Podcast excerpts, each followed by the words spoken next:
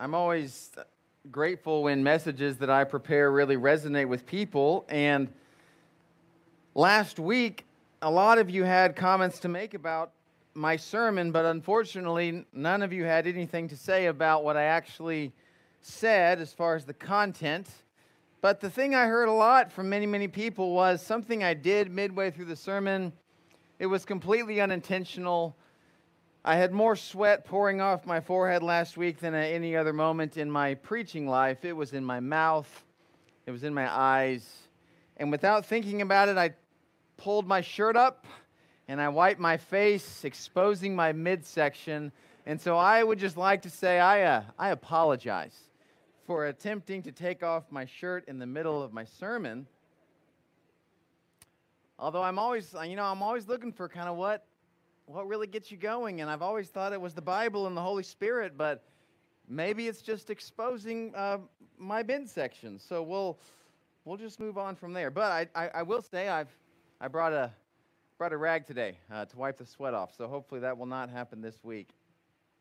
Well, today would have been our eighteenth Mission Sunday. Uh, it's rescheduled for for September twenty-seventh later this year, but this past week, a lot of you participated in a initiative we sent out to you. We, we were really trying to encourage our missionaries and our missionary partners, and so uh, we've been thinking and praying about them this week, and a lot of you made videos of encouragement for those people, and if you're wanting to see that video, that's on our YouTube channel, and that's also going to be in an email that Andy will send out later today. But as we begin today, we do want to think about our, our missionaries, and so if you'll bow with me in a word of prayer. Father, we meet today to honor you and to praise the name of Jesus. But we're mindful that all over the world we've got people doing similar things in Europe and Africa and Brazil. And uh, it's easy to forget, Father, we, we get so busy, we forget that these people day in and day out are advancing your kingdom borders. And so our hearts and our prayers are with them today, and we pray that you will bless them. We pray, Father, that you will give them immense courage to continue to declare the gospel, even in this time, Father. May they feel encouraged through us, and may they feel your love uh, through our words to them. In the name of Jesus, we pray. Amen. Last night, my family watched the uh, movie Moana. Hadn't seen it in a while. Who has seen the movie Moana?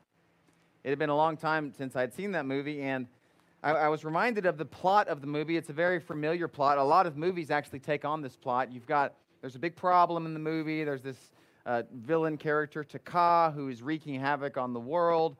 And the way that Moana resolves the problem is she has to rediscover who she is. So she goes on this journey of self-discovery, remembers her ancestors, her roots, her past, remembers that she descends from these ancestors who were voyagers. And with this self-discovery, she can now go out and fix this problem. A lot of movies take on this, this same plot. So we're in this series talking about the church and all these different words and metaphors that describe the church. And I've been looking forward to this week because the metaphor and the word that we're talking about today, I think, maybe more than any of the others, if we as the body of Christ can really hone in on this word. It's an ancient word that for some reason we've discarded and we've more or less ignored. But I think that this ancient word has a lot to say about modern problems. So right now the church is facing a lot of different problems. How, how can we remain relevant in this culture that's exceedingly post-Christian?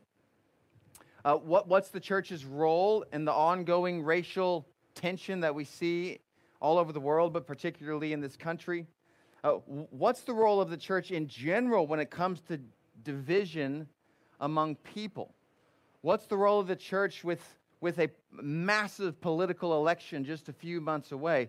These are significant issues, and, and we as Christians, we as church people need to be wrestling and thinking about these things. And so what I'm saying is that this word I'll introduce to you in just a minute. It's an ancient word. We've discarded it.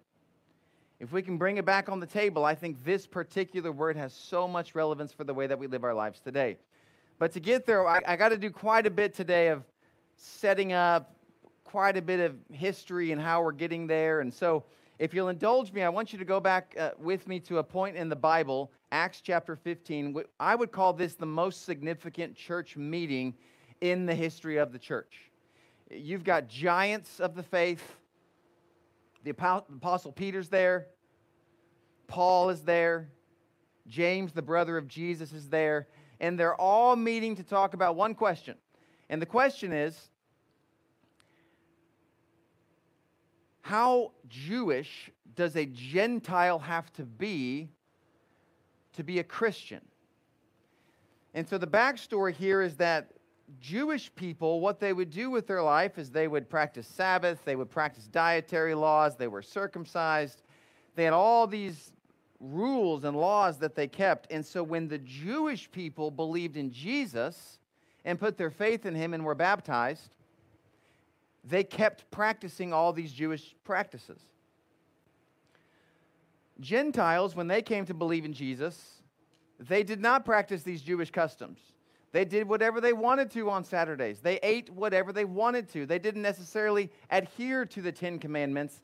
They just put their faith in Jesus. And this became the central and dominant problem of the first century church. How much are Gentiles supposed to do when they become Christians? So Jews would, would actually go into churches and they would say this. It's uh, Acts chapter fifteen, verse one. They would say, unless you're circumcised, you can't be saved.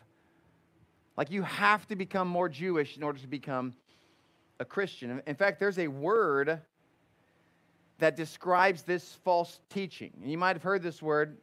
It's called Judaizing. Everybody say Judaizing. Not to be associated with jazzercising. Judaizing. And, and what this, it was a false teaching, and, and what it means is this. It only works through works. Salvation only works through works. So if you want to be saved, then you've got, you've got to obey the Torah, you've got to practice Sabbath, you've got to obey the Ten Commandments, you, you've got to keep practicing all these laws. Judaizing. And this idea, Judaizing, it, it pops up throughout history. So you, you got the indulgences, where in, in the history of the Catholic Church, where people would actually be required to pay money to pay for the pardon for their sins. That, that would just be a modern version of this Judaizing idea. It only works through works. I'll never forget having lunch with a guy probably seven years ago. He grew up in a very, very strict, uh, conservative, uh, oppressive uh, form of Christian religion. And as he told me his story, he said, he said Phil, we, we weren't allowed to have T Vs in our houses. We weren't allowed to go to public schools. Uh, we, we, were, we had restrictions on what we could wear. He, he said, Phil, when I was eighteen years old, I, I was kicked out of my church because a deacon discovered I had a radio in my car. So this is a modern version of Judaizing. It only works through works. And, and, and thankfully, to, to finish the story, this, this guy came to this church and found the grace of God. He said, Phil, I've, I've never in my life believed that God really loved me and that God would forgive me until I came to the Memorial Road Church of Christ. Praise God for that. But, but Judaism, it, it rears its ugly head, and it's probably more prevalent in your life than you might think. So when you have times where you question whether or not the blood of Jesus really saves you and where you wonder if that's enough, well, that's just a modern rendition of, of Judaizing. In fact, much of what Paul did and much of what Peter did is they rejected this notion. So in the meeting in Acts fifteen, Peter actually stands up and says this. He says, why do you try to test God by putting on the necks of Gentiles a yoke that neither we nor our ancestors have been able to bear? No, and this is important. He says, we believe it is through the grace of our Lord Jesus that we're saved, just as they are. So Peter's very clear. It is by grace that we are saved, not works. There is nothing you can do to make God love you more. There is nothing you can do to make God love you less. And when you and I fret about the things that we do in our life, wondering if somehow they remove us from the love of God, we're diminishing the work of Jesus. Now, my guess is some of you at home and some of you in the parking lot have heard of this word Judaizing, but here's a word, another word, that I had never heard of until five months ago. I was reading a commentary on Acts chapter fifteen by a guy named Robert Wall, and he put forth this word that really made me think. It's the opposite of Judaizing. It's what we call gentilizing. So everybody say gentilizing. Totally different meaning of this word. So if Judaizing means it only works through works, then gentilizing means all you need is faith. That's it. It doesn't necessarily matter what you do with the faith, as long as you intellectually believe that Jesus is the Son of God, that is it. So in Acts chapter fifteen, this is the argument that the Gentiles are making. They're saying, we're not going to read Torah. We're not going to practice Sabbath. We're not going to memorize the Ten Commandments. We've put our trust in Jesus. We believe he rose from the dead. That's all we need. We're not going to obey your food laws. We're certainly not going to adopt your sexual ethic. We believe in Jesus. That's all you need. Gentilizing can be equally as destructive as Judaizing. I heard a testimony from a preacher probably twelve years ago. Here was his story. He preached for twenty years, had a super successful, very large church. His ministry was thriving. His marriage was failing. He developed a relationship with a coworker, a woman on staff. Started out just talking to each other and eventually led up to the point where they got in bed with one another. It was an ongoing affair, lasted quite a while, and he told us that day, he said, I got to the point where me and this woman, before we committed adultery, we would get on our knees by the bed and we would pray.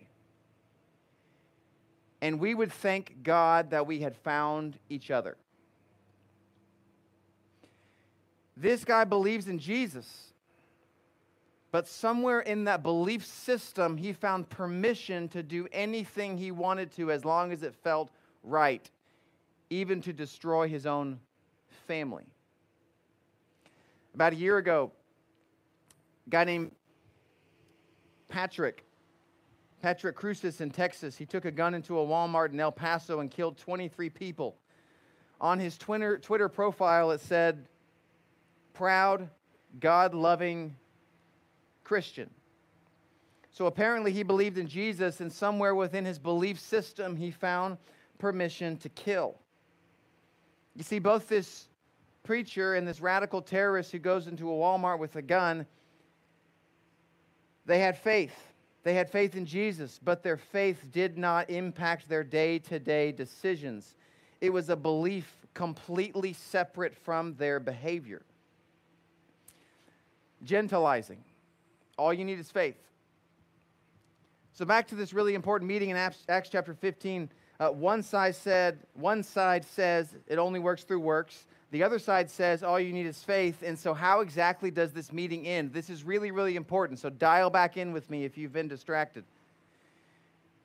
They get together trying to figure out what to do about these Gentiles. And there's a lot of us that wish the story ended with this.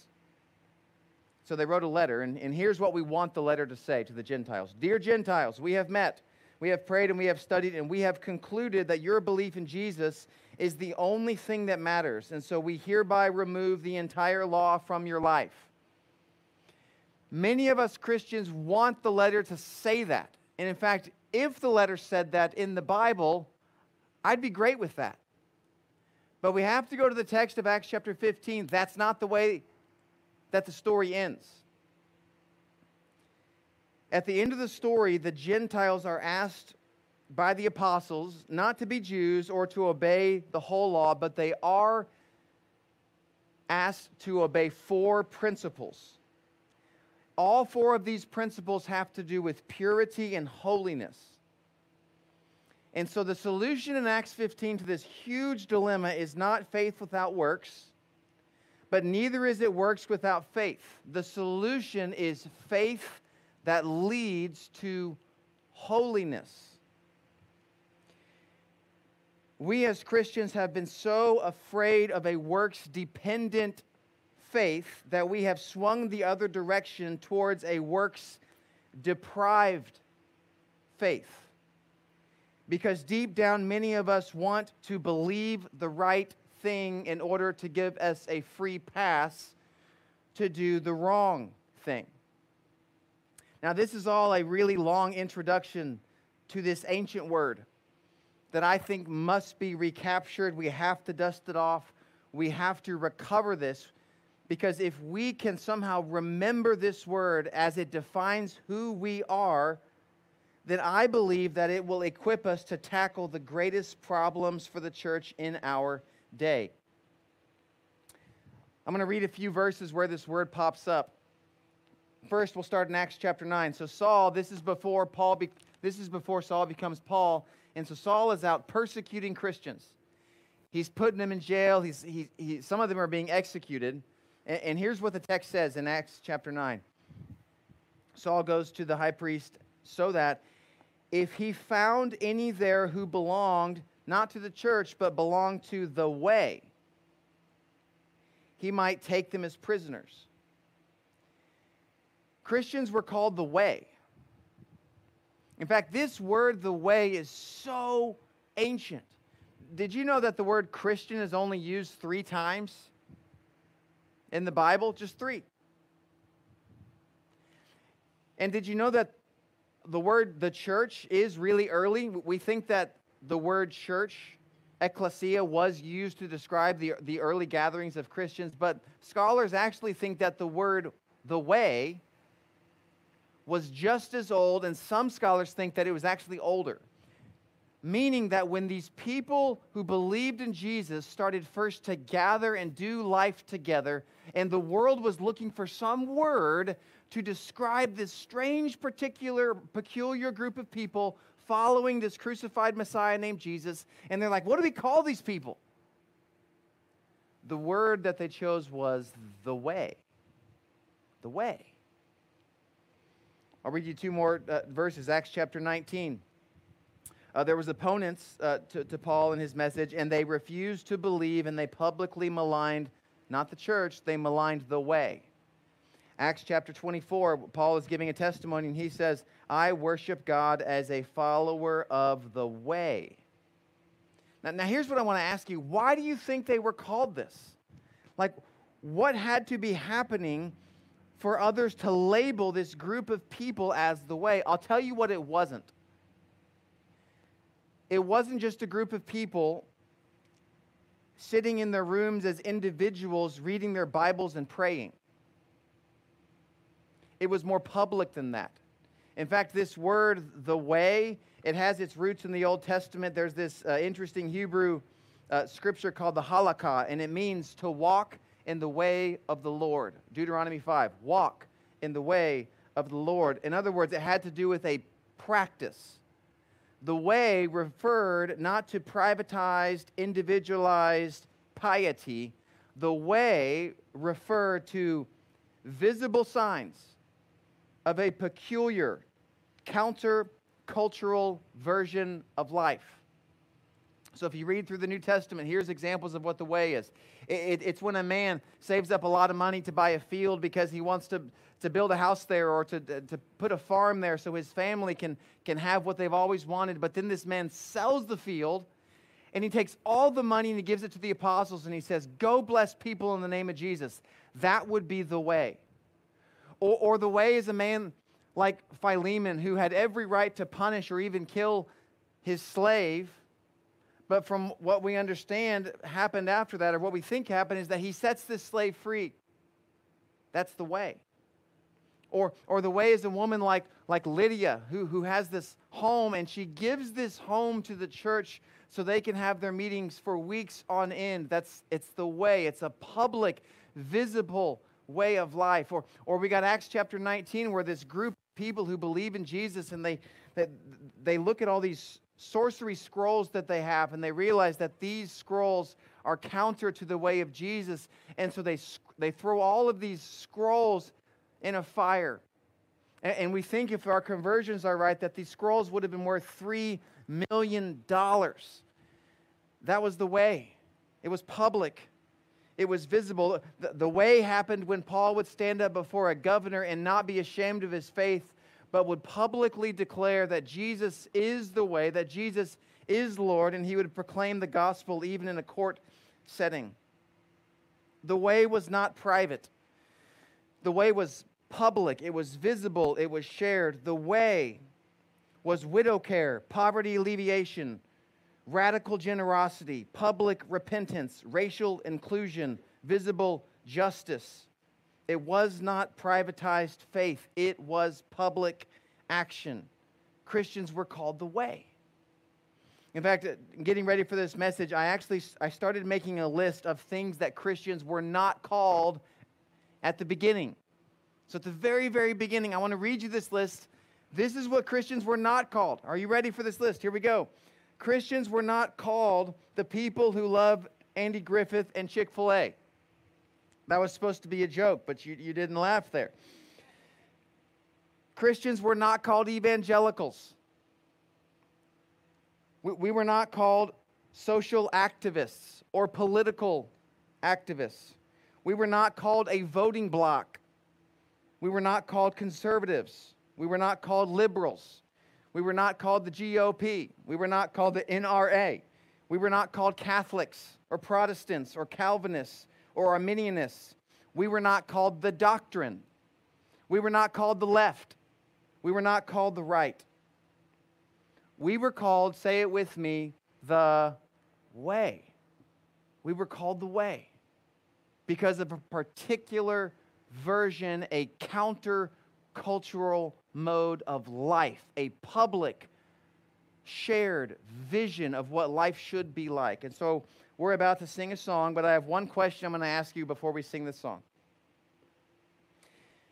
If a modern-day persecution broke out, like a legit persecution against Christians, not just we're going to take away your tax-exempt status from churches. I'm talking about a legitimate, there's bounty hunters trying to arrest Christian people. So if that happened today, like people like Saul were, you know, coming around and, and driving to cities in their cars, and they had authority from the government to arrest people. Here's my question. If, if these persecutors were not necessarily arresting members of a church, but if they were arresting followers of the way, do you think that you would be arrested? Let's stand. Let's sing.